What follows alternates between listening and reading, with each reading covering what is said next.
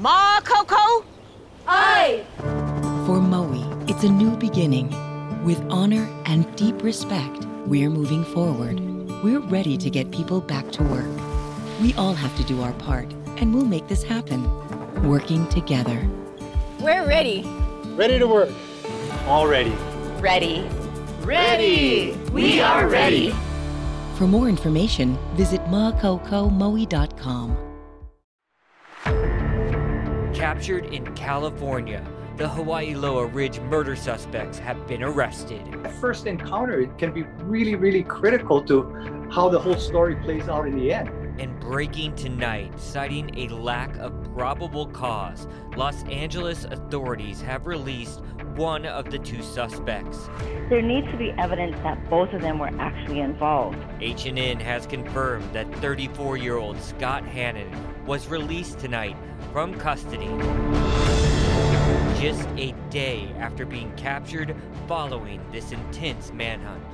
They fled. Hawaii News now has obtained this surveillance video that appears to show the suspects at a Waikiki hotel before fleeing. They really didn't have a clue that these guys were involved at all, or they made a huge mistake. A neighborhood remains in shock. Never to something of this degree. And there's a lot of questions about how these men were able to get off the island.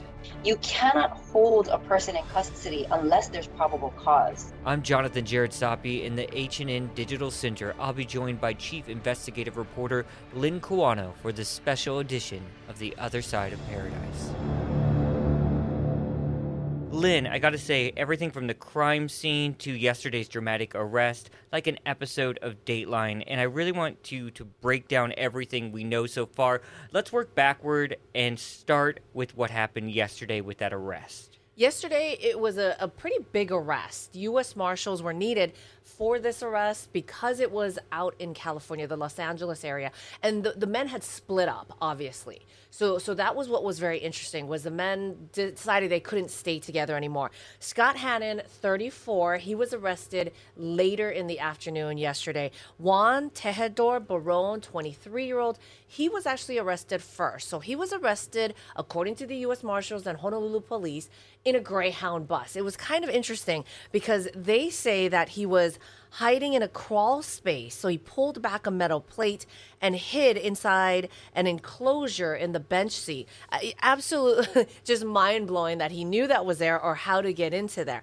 Now, what I was told by Honolulu police sources is that the U.S. Marshals, the deputy U.S. Marshals up there in the Los Angeles area, had actually been watching them for a little while when they were notified that these fugitives had made it to their area, to California. So the U.S. Marshal's Office had been tailing them for a little while, perhaps they saw him get into the crawl space is the only way I can know that that they yeah. were able to find him in there because that is pretty crazy to hear that they were hiding in that area. And Baron, according to the uh, to the U.S. Marshals and Honolulu Police, he was on a Greyhound bus trying to get to Mexico. What I do know about him from sources is that his passport was taken by Honolulu Police before they dropped them off in Waikiki, which is a whole other story in and of itself, Jonathan. But they took his passport, and perhaps that's why he was also hiding in this crawl space trying to get to Mexico because he really didn't have a way to get over there. And Hannon captured in a very popular part part of the Los Angeles area, right? You're familiar with it. Yeah, Inglewood, near the Forum, near the SoFi Stadium.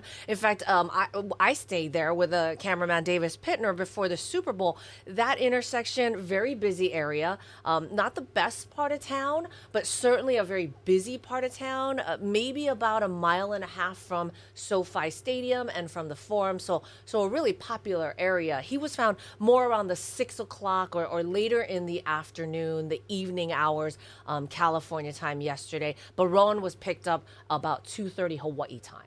And we got to mention that tonight H&N has confirmed that Hannon was released from custody from the Los Angeles County Sheriff's Department. Uh, we learned about this shortly before our 4 p.m. newscast, and Lynn broke it to you there. So tonight we got HPD's retired deputy chief John McCarthy's take on this. Here's what he had to say. Wasn't there, you know, I can only know what what's been out there in the media and what's been told to me. But clearly, um, you know, there was insufficient um, evidence to hold this person or issue the warrant it, I think, at this point. Um, having been involved in extraditions um, before, uh, California law allows the officers to make that call at their at their point, not without even conferring with the uh, um, prosecutors on their end, but just on what they're told from the Honolulu Police Department. It looks like that's what they did. They made that call and let them go. So this happens a lot, right? When when a, when suspects or defendants flee, though the state, it makes them look guilty. And then how difficult is it then to get them, bring them back, and, and deal with circumstances like this? Sometimes it can be really difficult. It depends on the individual, how far he pushes it. Um, you know, there's a lot of factors come into play. How far it, you know, does he roll over and just say, yeah, take me back to Hawaii? Or does he fight the extradition? Then it becomes a long drawn out process. And, you know, our, the people assigned to our extradition detail talk to their extradition detail. They're constantly talking um, it's this case is a little bit more unusual when it comes to extradition, though, because uh, normally we're dealing with warrants, warrants that are issued by judges, by grand juries, by the prosecutors, uh, arrest warrants written by the police department. Uh, here, I don't know what they are, you know, did we have probable cause to even believe he was a suspect at this point? Uh, it seemed like the facts or the circumstances played out very fast. And did the police department have enough information? Did they have enough uh, evidence to call anybody a suspect at this point? So both these guys were captured a day after they were last seen, right? So run us through about what you know about their whereabouts the last few days. Monday, was when the missing persons report came in to the Honolulu Police Department. And that came in because the brother of the man who owns the home on Hawaii Loa Ridge, the 73 year old, called saying he hadn't heard from his brother in weeks, really almost months. So police did a welfare check Monday. They didn't see any signs of foul play or anything suspicious. So they made a missing persons report. Um, I assume no one let them into the house, and that's why they left. Hours later is when detectives from the missing persons unit went over there. Uh, according to what police tell us, the men were there at the home. Uh, and they allowed them to go into the home and they saw something suspicious the bathtub with concrete and some other substances on it. They became suspicious, got everybody out, and they were waiting for a warrant at that point. And we've got this new surveillance video released that appears to show Hannon and Baron walking around the Waikiki Grand there on Kapahulu by the zoo. The two men are seen in the video holding hands and casually walking around. And we got to keep in mind that Baron, the younger suspect, is said to be in a relationship with the elderly victim, right? So here's something that's come into question today. The video is timestamped 358, but that timestamp, if it's correct, it sort of raises questions about HPD's timeline and the events that happened on Monday afternoon. I want to play out some sound from an HD, HPD presser when they were discussing just that. At about 4 o'clock p.m., missing persons detectives were notified and responded to the scene to continue the investigation, where they met with a 23 year old male who claimed to reside at the victim's residence. It was then determined that the victim had an intimate relationship with this 23 year old male. Consent was obtained by detectives, the missing person detectives, to check the residence and continue to search for the victim. However, the victim was still not located. Upon searching the home, a standalone tub was, tub was observed to be filled with concrete type mixture. During the investigation, the 23 year old male left the residence with another 34 year old. So obviously we have some questions there for HPD regarding that timeline. Um, you know what, Lynn? Why don't you tell us a little more about this victim? What do we know about him?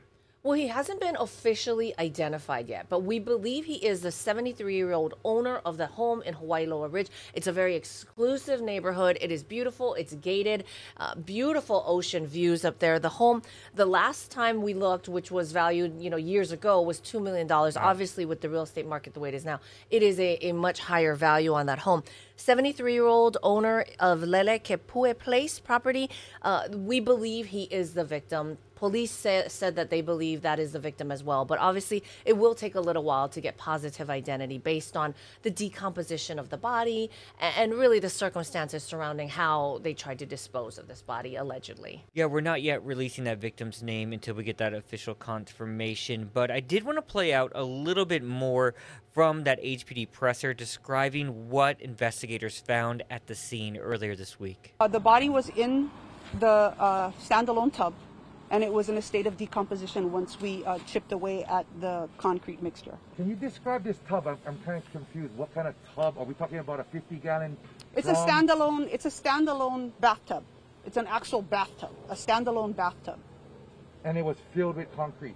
Um, there was a concrete and a layer of coffee on the top. And talking more about that neighborhood, Lynn, we got an interview in with someone who lives in that community and they're just in shock. I want to play out what they had to say. Absolutely terrible that that happened. I mean, we've never had a serious crime like this happen before. Um, we've heard of small robberies, but never to something of this degree. Uh, I go jogging down that street, and um, I would hate to encounter any, anyone who lives there and associated with that. Definitely make me more conscious, or definitely go with somebody next time. Now I got to get to the question everyone is asking, and you've been doing a great job exploring why did HPD let these guys hop off the island? What went down? What happened? On Monday, when police say the two men were at the home of the crime scene, they didn't have enough probable cause. Probable cause is a low standard. They just have to have a belief that a crime was committed. But at that point, they didn't know exactly what was in the bathtub. They didn't see a murder weapon. They didn't see this massive crime scene. So they decided they didn't have enough probable cause to detain the men or to arrest the men. So instead, Honolulu police gave them a ride to Waikiki. I know it sounds really bad. It does happen. It's called a courtesy transport. Another reason HPD wanted the car. The younger man had a car in his name. It, it's believed that the 73 year old they had a romantic relationship and that the car was purchased for this younger man. Police wanted the car. So in exchange, they gave him a courtesy transport to Waikiki. The problem is, it doesn't appear that HPD put anyone to tail these men. Anyone from the crime reduction unit, the plainclothes officers, CID, no one was following them. So when police dropped them off at the Hilton in Waikiki, no one even checked that they checked into the hotel. In fact, they didn't check into the hotel, is what sources tell me.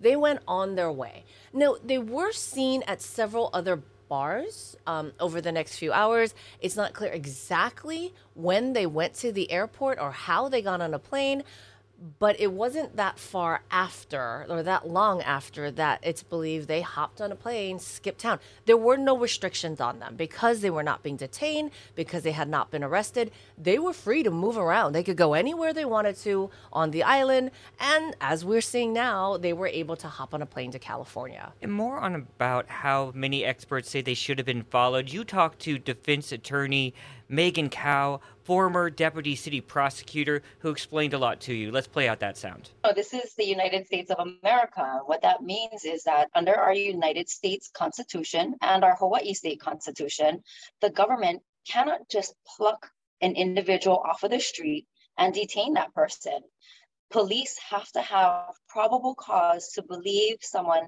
has committed a crime before the police officer can even detain the person. You cannot hold a person in custody unless there's probable cause. Now, the probable cause standard is very low. All it is is the reasonable person would believe that a crime has been committed. But you still have to meet that standard. If you don't meet that standard, you cannot detain a citizen. Jonathan, I also spoke to another former deputy prosecutor, Victor Bakke, who is now a defense attorney, and he echoed what Megan said. He said, if there's no probable cause, you cannot hold them. Uh, you know, you, you really need to release them. And, and perhaps this was a way that police could somewhat know where they were, dropping them off.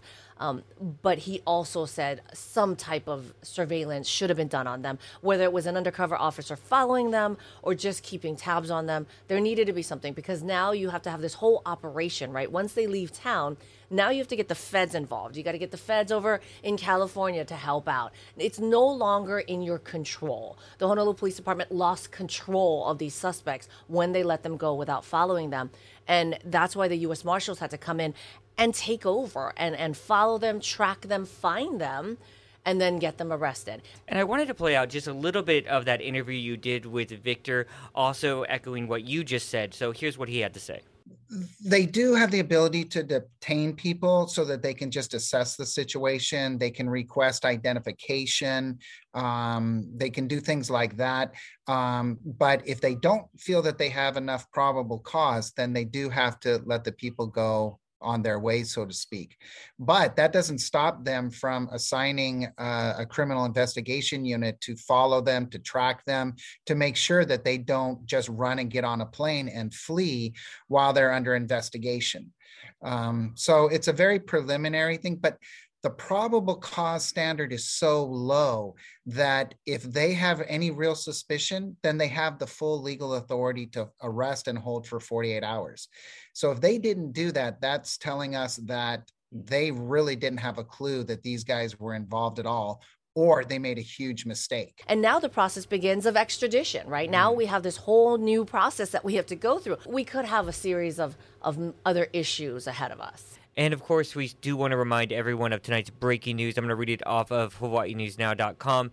H&N has confirmed that 34-year-old Scott Hannon was released from custody of the Los Angeles County Sheriff's Department.